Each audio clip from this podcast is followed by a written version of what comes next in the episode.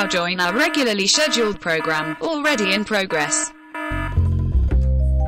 So, um, Whidden said that it was mainly this spirit connected to the McDonald uh, farmstead haunting that seemed to be answering the questions and doing the writing. But that occasionally it seemed like other spirits or uh, personalities like broke through and were uh, communicating as well. Yeah. Um, perhaps uh, most touching of all, he said that he believed that some of the writing was from his little sister who had passed away in 1914. And some of the answers that came from that communication were, quote, people must realize that those who have passed beyond are ever present, and spirits do visit the earth after death. Okay. The final message that was written in this automatic writing session was farewell. Hmm. After over two hours of this automatic communication, my great uncle's hands were laying limp on the table. He was completely drained, and it took some time for him to be able to even stand and move again. He was so weak and completely drained of energy. He said he walked around in, in a kind of stupor for some time.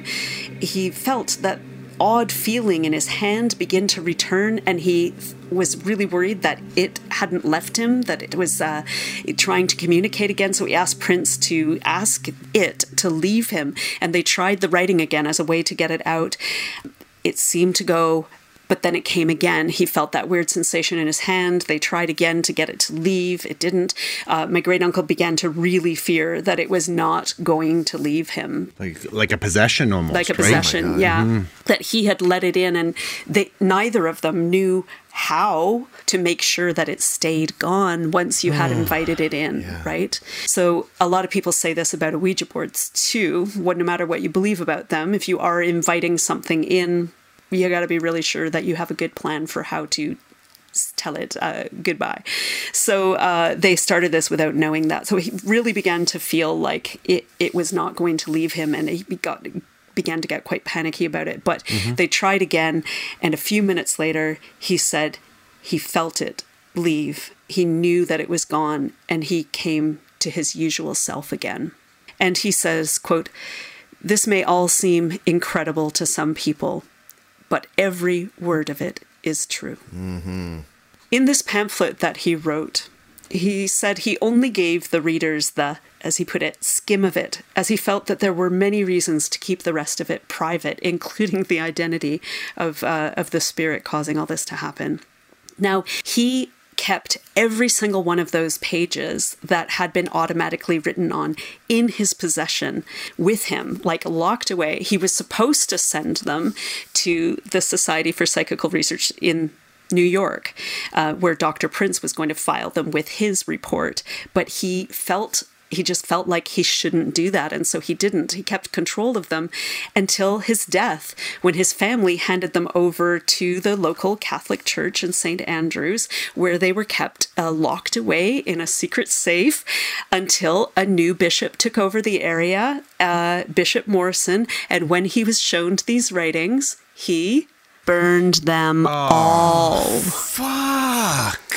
There are no copies of them Any anywhere. explanation why? He thought they were of the devil. So Of he burned them. He thought that this communication was evil. And I'm sure there were things in the writing, you know, like that maybe weren't very polite and things like that. Uh, my uncle seems to imply that there was some rather rough language in some of it. So today, the only knowledge we have of what was written in that session comes from Dr. Prince's report and the pamphlet written by my great uncle. So it, it, it may have been a case um, where there was like a confluence of spirits. There were some good spirits, maybe some demonic entities. Maybe it certainly seemed like uh, it was it was more than one thing person communicating through. And and you know if you talk to some folks who do this sort of experiment today they often find that to be the case too that once you open the door if if you're a sensitive like um, the spirits can sense you know sense it and they rush towards you. And so like it's it's a hard thing for that i've heard people who, who claim to be mediums will say learning how to control that so Yeah. you you get the voice that you want and you may have heard especially around the 1920s the mediums who were practicing then whether whether you believe in this sort of thing or not, but they they would often use what's called a control, right? So they would have one spirit who was friendly to them, that they would get that spirit to kind of wrangle the ones on the other side and bring them the one that they needed to communicate with. So, mm. so perhaps um, you know, my uncle never claimed to be a medium, and he never did no. anything like this again. So um, he certainly would not have any idea Do how you know to what's handle really it. interesting? And I don't mean to bring up such a sort of pop culture reference, but I'm gonna because that's what I do. do it's it. funny when you look back at how accurate parts of that movie that we all saw when we were young, Poltergeist, really are. Oh like honestly how the manifestation begins very simply and playfully and they're kind of into it and also the fact that there's this child and all of these spirits are attracted to this child voraciously because they're they she's aware of them and they're aware of her and like that just resonated with me and yeah. there's a lot about that story that I guess Spielberg kind of got it a bit right. I wonder what he I wonder what he based that on it's not an ac- it's not an accident. Um, he did his research and uh, talked uh, to paranormal investigators like Ed and Lorraine Warren. Now, there's someone you could do an episode on. Very controversial, them. though, so be prepared. but you know, he did his research as Spielberg always does. you know, so even though it's um, just meant to be kind of a scary movie, but it also teaches us something about um, these sorts of experiences. Mm-hmm. Now, for my um, great uncle Whidden, this, as I mentioned earlier, uh, did seriously affect his health and I think his mental health as well. He went away to have some time recovering, and I think that's what my grandmother was referring to when she said he was never the same again. He was utterly changed by this experience. He did try with uh, Dr. Prince the experiment a few more times. Nothing ever happened again. He said occasionally when they tried, he felt that uh, a bit of tingling in his hand like he had, but he never again felt that strange same numbness around his heart that he did the day that he got all of that communication. And eventually he became he came to feel that he should not try again and he stopped. And, and when he was trying again, uh, this was not on this on the farmstead. This was elsewhere. I think it was. Um, I think some of it was on the farmstead uh, okay. a couple of days later, and I think some of it was at the hotel that they stayed on the way back to Halifax. Yeah. Okay. He doesn't um, clarify in the pamphlet, but that's the impression I got from one of the other researchers who uh, did write a book. And Margo, can I ask you a question? And I really hope I'm not stepping on the narrative going forward, um, but I just have to know because it's driving me nuts, and I'm transfixed by this story. They brought a sketch artist. Are there sketches? Yes. There are sketches more of it, as kind of like a photographer. So you, there are some sketches of like you know a little map of the property. Here's what the house would have looked like. Oh. Um, here's a photo or like a portrait of Mary Ellen kind of thing. I think they just found that the cameras were having trouble working in the cold, mm-hmm. damp environment, especially the cameras from those times, and so oh, okay, uh, they brought a sketch sense. artist instead. Sure. Yeah, there. I haven't found a lot of those sketches actually. I think more people are attracted to the uh, the photographs instead.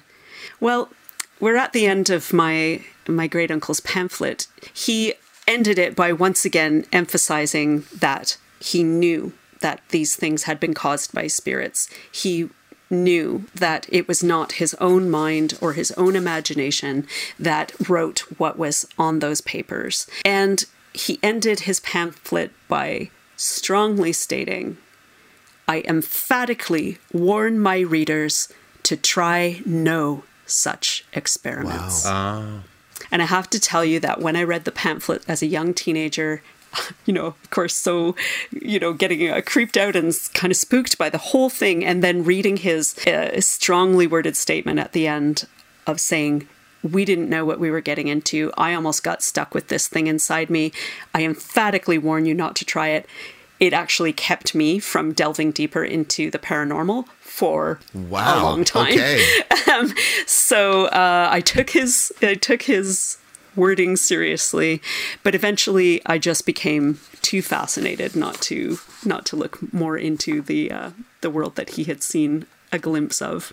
So, do you want to get down with some theories as to what caused? Mm-hmm. So, at the time, the newspaper sponsored a $200 cash prize, which was being put up by Detective Carroll and Harold Whidden themselves for anyone who could solve the mystery better than they had or prove that the events were not supernatural in origin.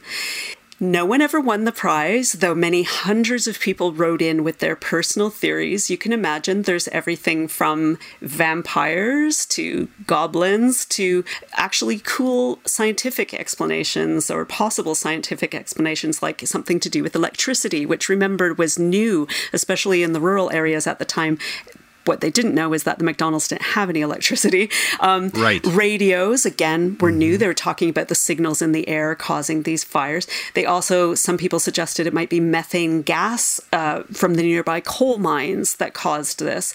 And, of course, aliens. It's always aliens, right? They're always there lurking in the background. They didn't really call them that at the time, but uh, they did say otherworldly It was entities. the 5G conspiracy of its time. Yeah, exactly. Electricity in the air. Electricity and the Marconi. I wonder if anybody um, put forward the notion that it could be they the I know in the French culture they call them the feux follets, but uh, the will o' the wisp, um, the mischief, and some people believe yeah, well, some people believe that they're les feux follets are, are souls that are sent back and trapped, Oh, and yeah. I wonder if anybody thought about those because when you were describing the flames, I thought, oh, this sounds like my French Canadian side talking about les feux follets, but um, You know, I wouldn't be surprised because there's, uh, you know, there's a bunch of Acadian French down there as well. So probably somebody thought of it. Whether they wrote it into the newspaper, I don't know. But nobody ever won the prize, so we have to discount all Okay. of those theories. So here's another theory that was uh, put forward by many a neighbor and many a, a nosy person who didn't know them at all. They said it was the family themselves doing it for publicity or because they didn't want to be farmers anymore or something, but it makes absolutely no, sense. Why would they do this to themselves? Destroy their home, their reputations, and abandon their property and their farm, you know, in the middle of a freezing cold winter. It just makes no sense whatsoever. They didn't gain anything from it. None of their actions reek of looking for publicity. Nothing they did afterwards. no. They ran from this story. Yeah, like they only allowed my great uncle Whidden to interview them as well as Prince and Carroll were allowed to interview them, but they never gave interviews to other newspapers or anything like that. And wasn't that part like partly getting your, your uncle in was to try to clear their name to That's say right. We, we we have nothing to do with this. He said very quickly, very quickly upon meeting them and seeing the property on his very first visit, so before he'd had anything paranormal happen at all, he became convinced they were completely innocent of it. They had nothing to do with it. And that's why he couldn't get his mind off it because he's like, well, if they didn't do it, then what did it? You know? Yeah, and Peachy Carroll had the same Peachy Carroll. again, too. a great reader of people. He felt that they were completely innocent of any wrongdoing. There's Yes. no trail of breadcrumbs to follow here. They didn't, like you said, they weren't interviewed extensively. There was no book published. They didn't open up the farm No. to visitors for a price. They didn't. There was. They didn't seek in any way any profit or notoriety from the experience. Right. Exactly. No, in fact, they only suffered because of it and the publicity around it. So we have to get rid of that theory.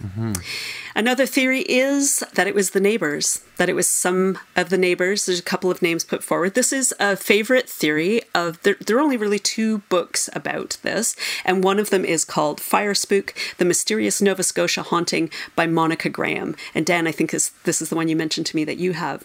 Um, she puts forward that it was probably a neighbor, but I was I was kind of confused when I'm reading her theory because I'm like, I don't understand how a neighbor can have done all of the things. Is it possible that some sort of neighbor was playing some kind of trick and releasing the cattle? I suppose. But what kind of farming neighbor is going to have time to just sit around every day instead Right. of doing their own chores and release all the cattle just to make Alexander think he's going crazy? And nobody knows about it for And years. what is the right? motivation? Is the motivation so they could chase them away from their land and get it cheap? Well, Which they never you did. know, Yeah. they never did. The land just ended up sitting abandoned. In so fact, they did chase them. With this, these things did chase them off the land, and no one stepped forward to, "I'll buy that off of you." So No one wanted that it. doesn't make sense. no, Uh, and from what I understand, they were people in good standing in their community. and the McGilverys came to help them, right? the McGillivrys came to help them. Yeah, so they were their nearest neighbors. So it certainly wasn't them. But that is the theory that is the favorite theory of uh, of that one author.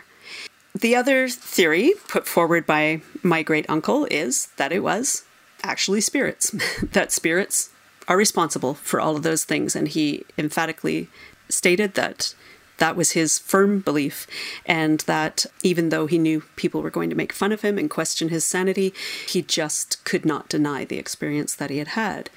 Adding to this was that Dr. Prince also felt that it was some sort of paranormal involvement. His theory put forward in his official report was that someone in the house was in an abnormal psychic state and was used by the spirits to set the fires and free the cattle. His chief suspect was the teenage girl, Mary Ellen. He said, in other words, that she, or we would say today, that in other words, she was the conduit for the poltergeist.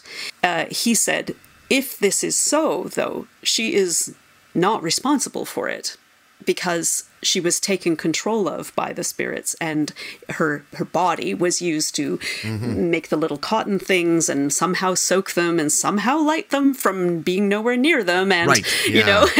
So he said if it is that there's human involvement that's the only kind of human involvement he could imagine but he also more leans toward what uh, Whidden said was that it just literally was some sort of paranormal entity. Didn't Peachy Carroll take offense to what Prince sort of published because he he felt that was he saw no evidence that Yes. they, they were they were started by human hands. No, because they couldn't find an accelerant. Uh, so, of course, because of the color of the flames and the fact that it burned cold, immediately uh, anyone with a scientific mind is say- looking for the uh, accelerant that would burn like that, um, and that would burn on its own without a starter. You know, because of these little pieces of cotton that were found here and there.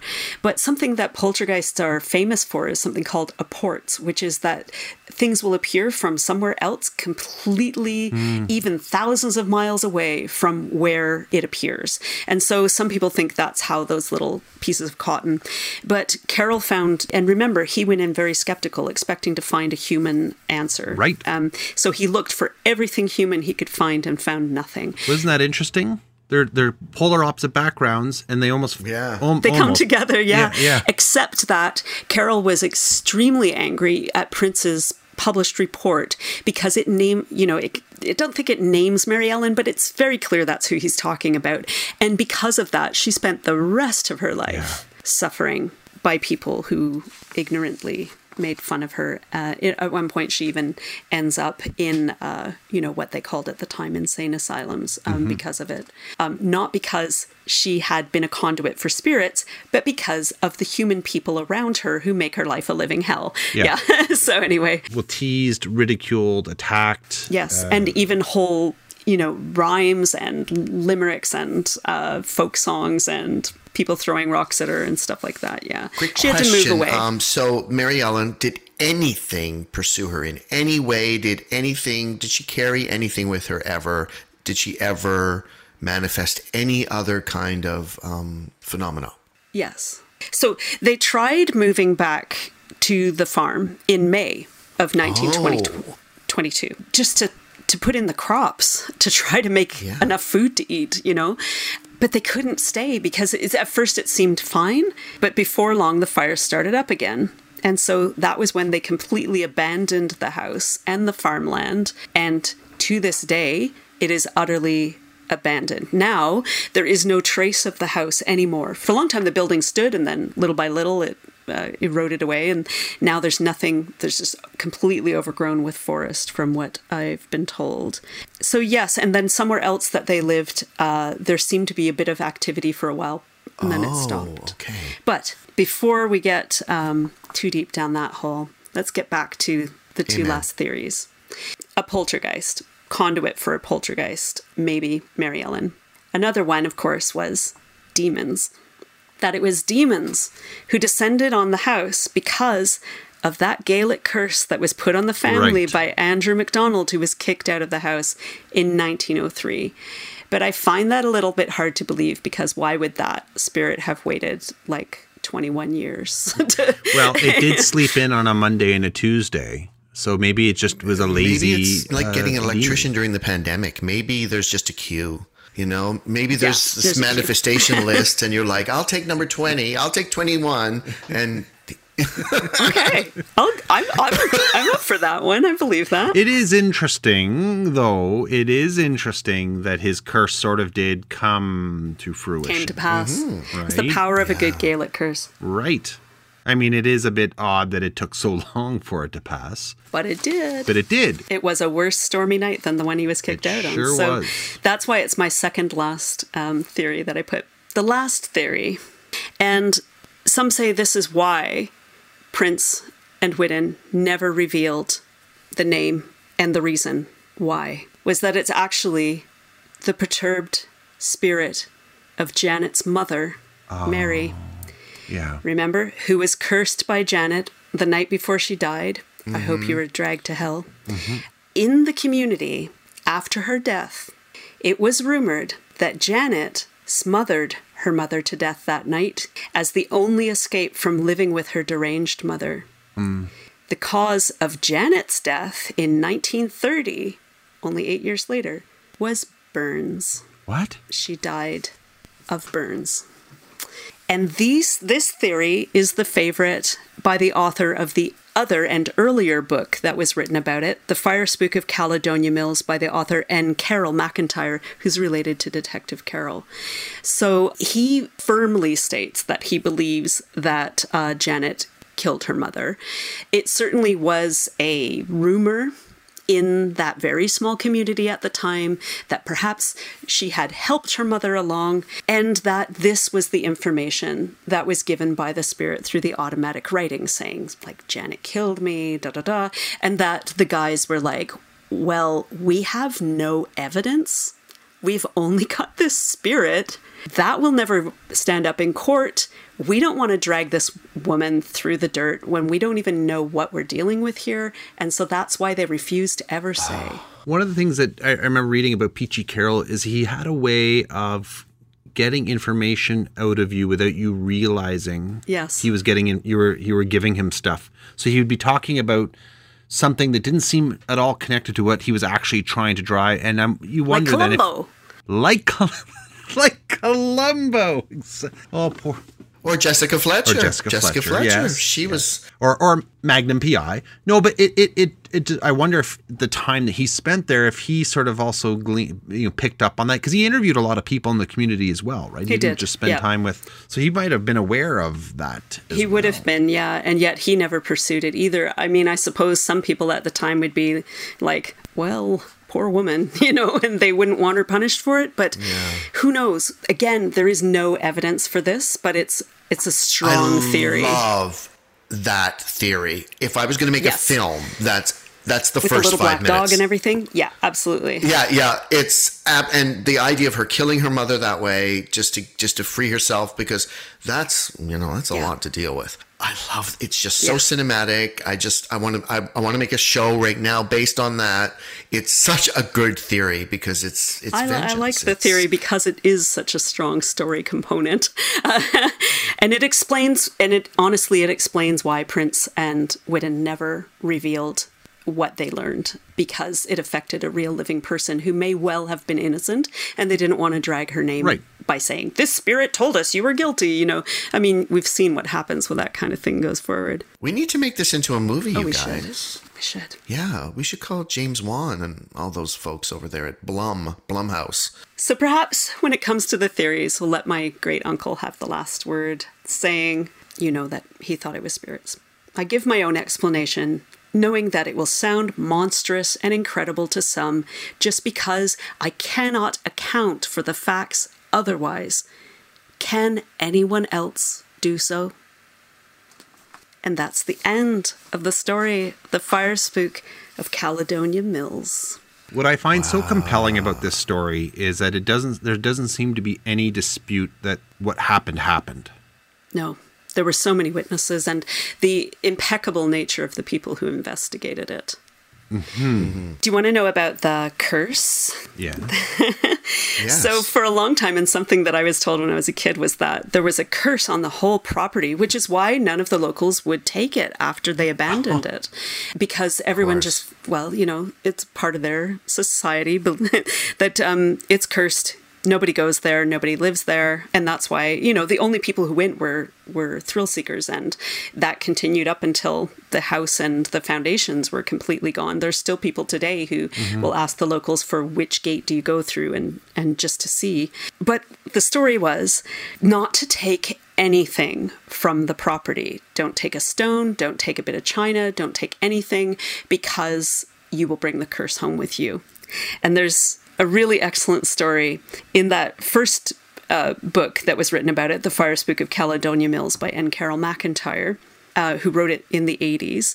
He tells a story of while he was researching the book, he couldn't help himself.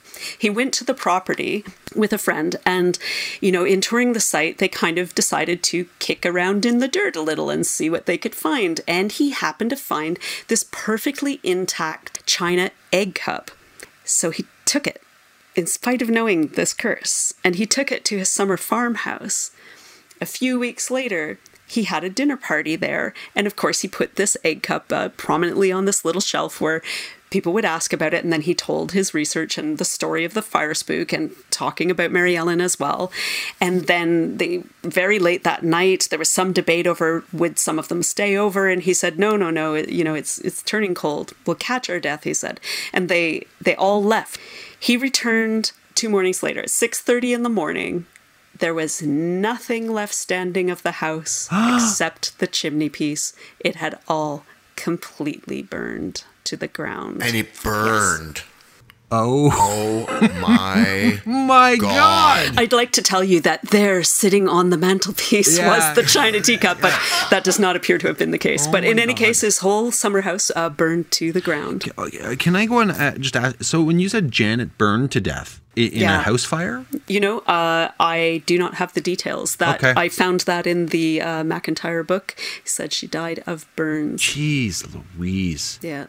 So I have uh, Margo, a, a, one of my neighbors. This is how I learned of the story before you you brought it to us. I have a neighbor from Antigonish, and he went home this summer, and he's familiar with the the podcast because I've coerced him into listening to it. and um, like he was saying, he believes it. Like he's he's terror. He, they were raised to be terrified of that property, to go nowhere near it ever. Right. Yeah. My family too. Yeah, and he said his parents were adamant. You do do not do not go there. Don't try. Like it. This is serious. We're not kidding. This is real. You do not go anywhere near that place. He says it still gives him the chills when he thinks about it. So that the lore of this place, and he had mentioned that about you weren't to go there or take anything away. That it was a very uh, Unlucky dangerous place. place. Yeah. yeah. Yeah, same thing. Uh, we were also told by, you know, by our relatives. Uh, my family is from Antigonish, so the town that the county is also named for. So very close by. And also we're told, you know, my, my brother and I would be like, we want to go there. And they'd be like, you don't go there. You do not go there. You don't. So same thing. It's just mm-hmm. don't go there. And you know, so that's why for a long time I thought, oh, the paranormal is like really dangerous and scary. Like, do not look into it. But turns out once you do start looking into it, it it's still scary. Not as dangerous, but also more fascinating than anything. I think. Well, I think it's beautiful. Me like. I, you probably have heard Riley and I talk about it because if there is evidence out there that there is an afterlife, you know, I mean, like a lot of people, you worry about death and about Mm-hmm. the finality of that. Um, wouldn't that be incredible if we knew for certain that uh, things do go on? You know, Yeah, it's lovely the messages he felt he got from his little sister who who assured him that the spirits do visit the earth after their death and that Yeah. they do continue on. Um, yeah, I mean it's nice to it's nice to think that might be true. and and I guess in that way, right, to to be able to see those we've lost again, uh, how special that would be, you know. And I think of as a as a father to think that no, you know, when I pass, I'll still be able to one day again be with and see my children and my grandchildren or whatever. I think that's a really uh, uh, beautiful thing to hope for. Yes, and I mean th- you know there there's no real harm in believing it if it brings you comfort in your life. And after death, if it's not true, well, you probably won't know it's not true, will you? So you might as well hold on to what gives you comfort in this life. I say. Yeah, you won't be disappointed. Yeah, exactly. As long as you're still uh, mindful and live this life, don't wait for the next. That's right. Yeah, It is that's the most important thing that because what can- yeah, what we do know is that we're alive right now. We have this life. We are with those people that we love right now, hopefully. And it's like take advantage of that while you have it. Because we don't know. No one knows. All of these parapsychologists for hundreds of years now doing their experiments and investigations, and we still don't know. One thing I, um, with Mary Ellen, she actually went on to a pretty interesting life afterwards, and sort of as a, a helper of the downtrodden. Did she not? Yeah she uh, you know um i don't remember all the details but she did she did live a pretty good life after after she moved completely away from the area she got out of her treatment in the mental health center and and went on to to run a boarding house where Right. she took chances on people that other people wouldn't and uh, she was really loved in her in that community was known to be very generous of spirit and heart. And she had a different name by then so not many people knew that she was the mary ellen who was connected to the uh, the fire spook. And um, she just tried to keep that completely Yeah. silent very rarely ever giving interviews over the years and, and that sort of thing. So Margo is um because I go to Nova Mm-hmm. Scotia almost every year because my father lives there, and I was wondering, is there a museum about this? No. There's nothing, eh? So I, I've got to go visit the property. I'm totally going to go, and I'm going to bring you an egg cup. Okay. um, just so you know, it is completely private property. So if you do decide to try to track it down, please make sure that you have permission, which is pretty hard to get from the uh, people who now own the area. Who own it? I Who- do not do- know. do you know? So that's some research you're going to have to do. Interesting, but the but the land has not been developed. It's It's Margo's right. It's regrown. yeah, it's regrown. It's a forest. Interesting. Eh? I mean, locals still will know. Like, if you go down this road and go through this gate, I did see one blog post where some folks thought for sure that they had found the right place, and then they put a disclaimer at the top of it years later saying, uh, "So we recently learned that we were not in the right place." and it's like, mm-hmm. Good for them. yeah. I mean, I thought it was honorable of them to to yeah, do that. That's right. yeah, absolutely. But um, you know, something that's interesting, just for that you may want to know because of future episodes. We won't go on too long about it, but just for you to know that there actually is a huge phenomenon in Canada from around the mid 1800s to the mid 1930s of these types of cases. There's specifically another fire spook that uh, was in Baldoon, Ontario, but in terms of poltergeists on farms and places, you have like the Dagg family poltergeist and the Amherst mystery, the Baldoon fire spook, and at least a dozen more. What was going on during that time, we don't know. But I read one article a while back that was thinking about how it seemed like whatever it was jumped from place to place to place to place to place. Oh. And then it just ah. stopped. So there's your alien theory for you. because some people will be like, well, something was here and now it's gone. Where did it go? Where did it come from? But it also could just be because, as you were mentioning earlier, Riley, like a lot of people were really into the um, spiritualism at that time and were doing seances and looking into these mysteries and that sort of thing. So maybe just the the kind of zeitgeist was there for these Yeah. things to be welcome or to to manifest or to be noticed when they did manifest or to be fed energy once they started, you know. But it's this really yeah. bizarre thing that I I mean one day to look more into is to track like where were all these poltergeists and these fire spooks and so on happening throughout Canada. You can do that thing where you do a map with the pins and the Oh, yarn. I've always wanted to do I've one. always wanted to. I know. Can we do it in your new Me basement? too. Mm. Yay. Mm. Absolutely, absolutely. You know, my new basement, part of the wall is clad in 150 year old Oh, barn that would be board, so there's all that energy there anyway, right? Yeah. Fantastic. Oh, I, I, I'd never heard that before about the um, sort of spree of hauntings, or, or you know. I do wonder too, like you said, if people were more in tune and aware. I know obviously there was a lot of scams going on. Oh, for sure. the- right? The ectoplasm and right, but people were more in tune and more willing to accept that uh, these things were possible. You know, Mm-hmm. and now we're just so skeptical of everything. Are we though, Dan? Are we?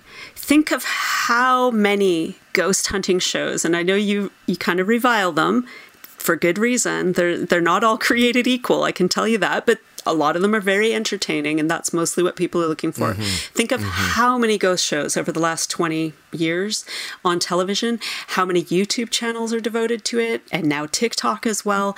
How many paranormal investigation groups are out there who spend like every weekend out trying to get activity. It's like, to my mind, the um, ghost hunters of today, and I use that term not for the the ghost hunters, but in general, ghost hunters today are the spiritualists sitting around in parlors using, you know, a bell or a table to Yeah. ectoplasm to try to communicate with the dead. People out in these buildings with their uh, temperature monitors and their EVP uh, recording sessions and all this great equipment that people are are using. It's hand in hand. I mean, one thing that never changes is human nature. And as you were suggesting earlier, I think the one thing we all feel a little bit unsure about is what happens after we die or what happens after our loved ones die. And the one thing that we all want some sort of hope for is survival after death. And so I mm-hmm. don't think that I think it just it comes out differently now because now we try using technology. We sit around in in dark rooms asking questions into a tape recorder whereas they used to sit around in dark rooms asking the trumpet to sound if the spirit was nearby. It hasn't changed eh, fundamentally at all. I remember one time I in university I had attended a lecture about this very topic, and one of the th- one of the things that the lecturer talked about was death, and the fact that we cannot, as human beings, wrap our heads around it.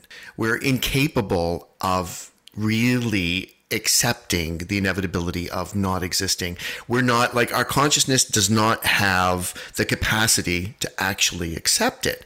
So I think that as human beings, and I know myself personally, we're always looking for the continuation, the the next phase. We just we just can't I know I can't I can't imagine a world that I'm not in.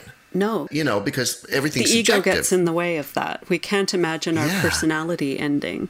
Although, you know, the one thing we know for sure is that energy cannot die. Energy does not disappear. So the one thing I can guarantee Mm-hmm. you is that after you die, the energy that is now buzzing around in your body is going to go out and become one with the other energy. But does anything of your personality survive is really the question. I love that, by the way, and that's where I've, you know, uh, you we were raised Catholic, weren't you too, No. Margo? No, Protestant. No, I, I, I was raised in a oh, oh yes. We won't talk about it here because that's Um, no, no, but I, I, as an adult, have become increasingly more swept up in late Enlightenment uh, because that movement's still happening, right? The yes, the what the early 1400s when that really started to take unfold.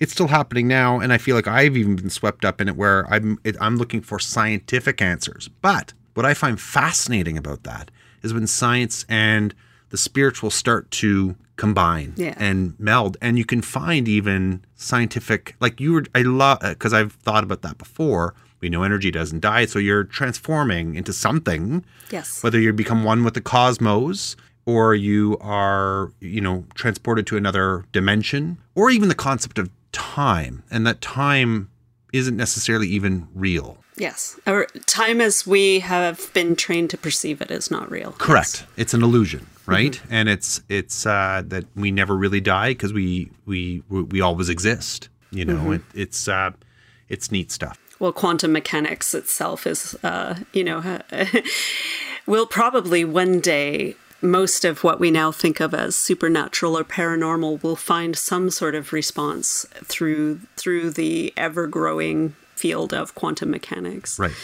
Which is spooky spooky spooky they actually use the term spooky um, for some of the activity that happens at a quantum level that they cannot yet explain right. they just know that it happens if it didn't intimidate me so much, I would actually, and maybe one day, I'd love to do an episode on science and the weird. You know, like Yeah. the weird phenomena that, that we scientists know but can't explain. It is intimidating. I listen to uh, the Society for Psychical Research, some of the top scientific brains in the world, and sometimes I can follow what they're saying, and sometimes, uh, for me, the research that I do is mostly about the personal experience. That's what Yeah. I love. Is uh, is how do we experience the paranormal? I'm not so interested in the laboratory science behind it, but I but I do love to hear about the work other people are doing. Can I ask you? I know we, we were going long here. This has been wonderful. Oh, it's way off topic now. Oh, this is wonderful though. The the book is Spook, Mary yes, Roach. Mary Roach. Yeah. Uh, and she mentions it's one of the last chapters because she debunks a lot of the things as she's going along, right? She's very but, grumpy about it, I think, but it's kind of funny when you read the book too. but the last, I think it's the last chapter, she talks about an experiment that I believe was at Harvard University where they were trying to, def- oh, you've got it right there, where they're definitively trying to prove that people were having out of body experiences. right. she um, interviews this doctor who's in charge of this experiment. In, in the case, Riley, I don't know if you're familiar with this uh, or, or good reader, but uh, there was a patient who had an out of body experience. He died on the table and he saw himself rising up off the, you know, he could see himself on the operating table and everyone sort of s- scouring around him. And then eventually he saw himself above the hospital. Eventually he came back. But the thing that he saw that just stood out to him was a lone red shoe at the corner of the hospital on the roof. Yes, exactly. And when he came back, he, you know, he eventually told someone uh, or the doctor what he had seen and what he'd experienced. And that doctor went to the roof, and sure enough, there was a red shoe there. And this is a person who, who, you know, I, I think it was uh, an emergency. It wasn't like a, they had been Yes. there for months, you know, dying. Yes, you couldn't and- see it from any windows. It was on the roof. Yeah. So he had an experiment where he put a laptop up at the top of the operating room with the screen facing the ceiling with random images being displayed that no one in in the operating room would know what they were and, and but if someone was able to say I saw this then they could go back and look and see what the to match the image with. Do you know if anything ever came of that? I don't. I haven't heard anything back about that. Although the random image generators and random number generators are are now standard uh, equipment um, or experiments uh, in the parapsychology labs. So because we do have computers now, there's less of the human interference. They do think sometimes perhaps when they've done experiments if the the experimenter knows what picture they're showing then how do you know that the person is seeing the picture and not just reading it from the uh, experimenter's mind? To me it's like fascinating either way but they want to know which it is. So they keep refining the experiments down and refining refining refining so that there's there's no chance. But now they worry that even with computers who's to say that you that you are not going to influence the computer Right. to give the answer that you want to give or the answer that you gave. Oh, but okay, guys, like here's something that's um, that's kind of like cutting edge uh, parapsychology experimentation stuff right now is something that they are having a lot of success with. Are experiments where we respond before something happens. So suppose that you're doing an experiment, uh, and I believe this is being done in Italy, where you're on a computer and it's one of those driving simulation things. So the there's two possibilities. You're you're driving along in a car down a little sunny highway and everything's fine, and this just plays on a loop. But every once in a while, instead of that, the car crashes and turns over, and there's this horrible crash. And what they've mm-hmm. found with monitoring the brain waves and the pulse and the heart rate and so on of the people is that a to a to what they call statistically significant number of people respond to the crash before it happens. Is that precognition? It's precognition. That's right. So now they're beginning to think that it's it's not so spooky after all that it is just something that's still sitting in here in our animal DNA from the days where we had to be aware if there was going to be danger around the bend, you know, like is this saber-toothed tiger, you know. not, but I suppose sitting there waiting to jump out at you Yeah. quietly that something in you reacts before it happens. I don't know. That uh, sure, that's an uh, interesting sixth sense, like literal sixth sense that we've lost a little bit. Yeah. but still, how like they're not actually in a car. No. I don't. That's So the other possibility is that the human consciousness is tapping into the random selection process within the computer that is choosing when to play the crash video and finds out that it's about to play the moment before it plays. Either way, it's weird and strange. wow. And we might have some spiritual awareness of what's to come. And maybe we do. you know, maybe we spiritually, maybe spiritually, we extend beyond this moment. Well, and if time is an illusion anyway, I got to tell you both something. Um, I'm doing an episode coming up that I've started to research, but because it's a piecemeal episode, it's taking me a bit longer than usual. And what it's about is people, uh, psychics who are very well known for investigating crime.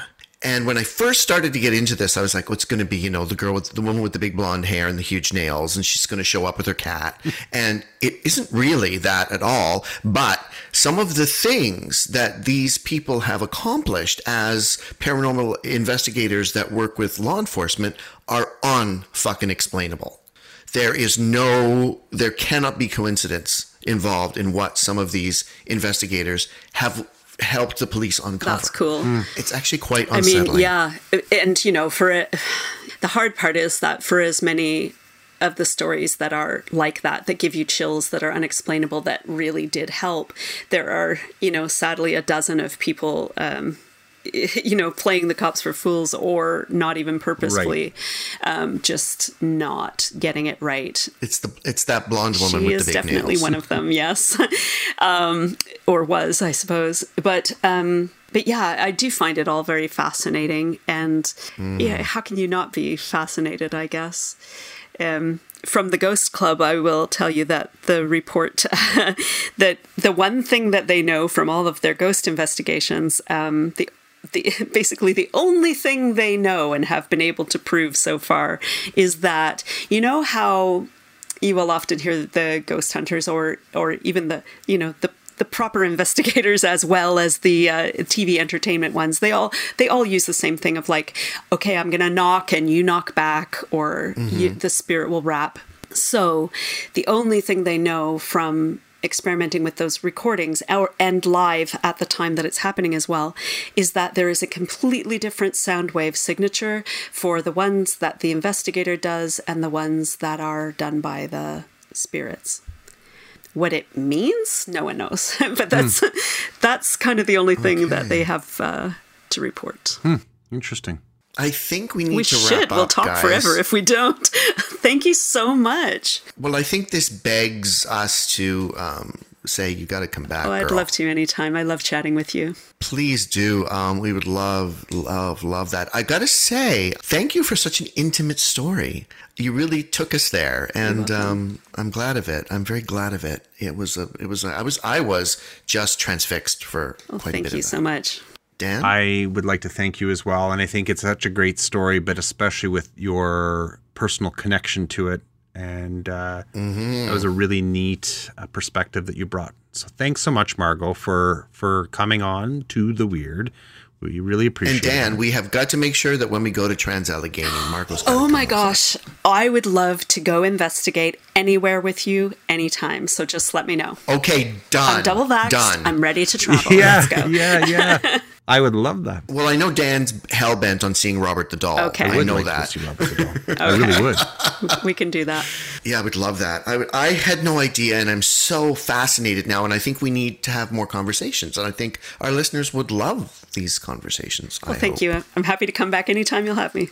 Thanks, Margo. Okay, well, Dan, yeah, thank you so much. Thank you for listening to The Weird. Uh, if you enjoy what you're listening to, please feel free to uh, share the word of the weird with your friends, families. If you have a talented pet that knows how to download podcasts, tell that pet as well. Uh, and we don't care any kind of pet, uh, if it's a reptile or a mammal, whatever. Let it listen. Riley, anything you want to add before we, we go away? No, just my usual banter. Thank you so very much for joining us on this journey. And uh, thanks again to our guest for these past two episodes. It was such a beautiful conversation and such a organic conversation that just evolved naturally that we, just talked for two hours. And so it's a double episode because uh, two, two hours is a long time for to listen to a podcast, especially when you're my age. I have to pee a lot, so I can't, I just can't commit to that. so Margo, thank you for bringing this to our door. Um, it is a welcome gift indeed. Uh, and we hope to have you back soon. Thanks so much. I just can't wait for the t shirts. Oh, they're coming. Okay. Good, Good night, night, everybody. Good night. Good night, ladies. Farewell, gentlemen. Sweet dreams, everyone. We're going to leave you now.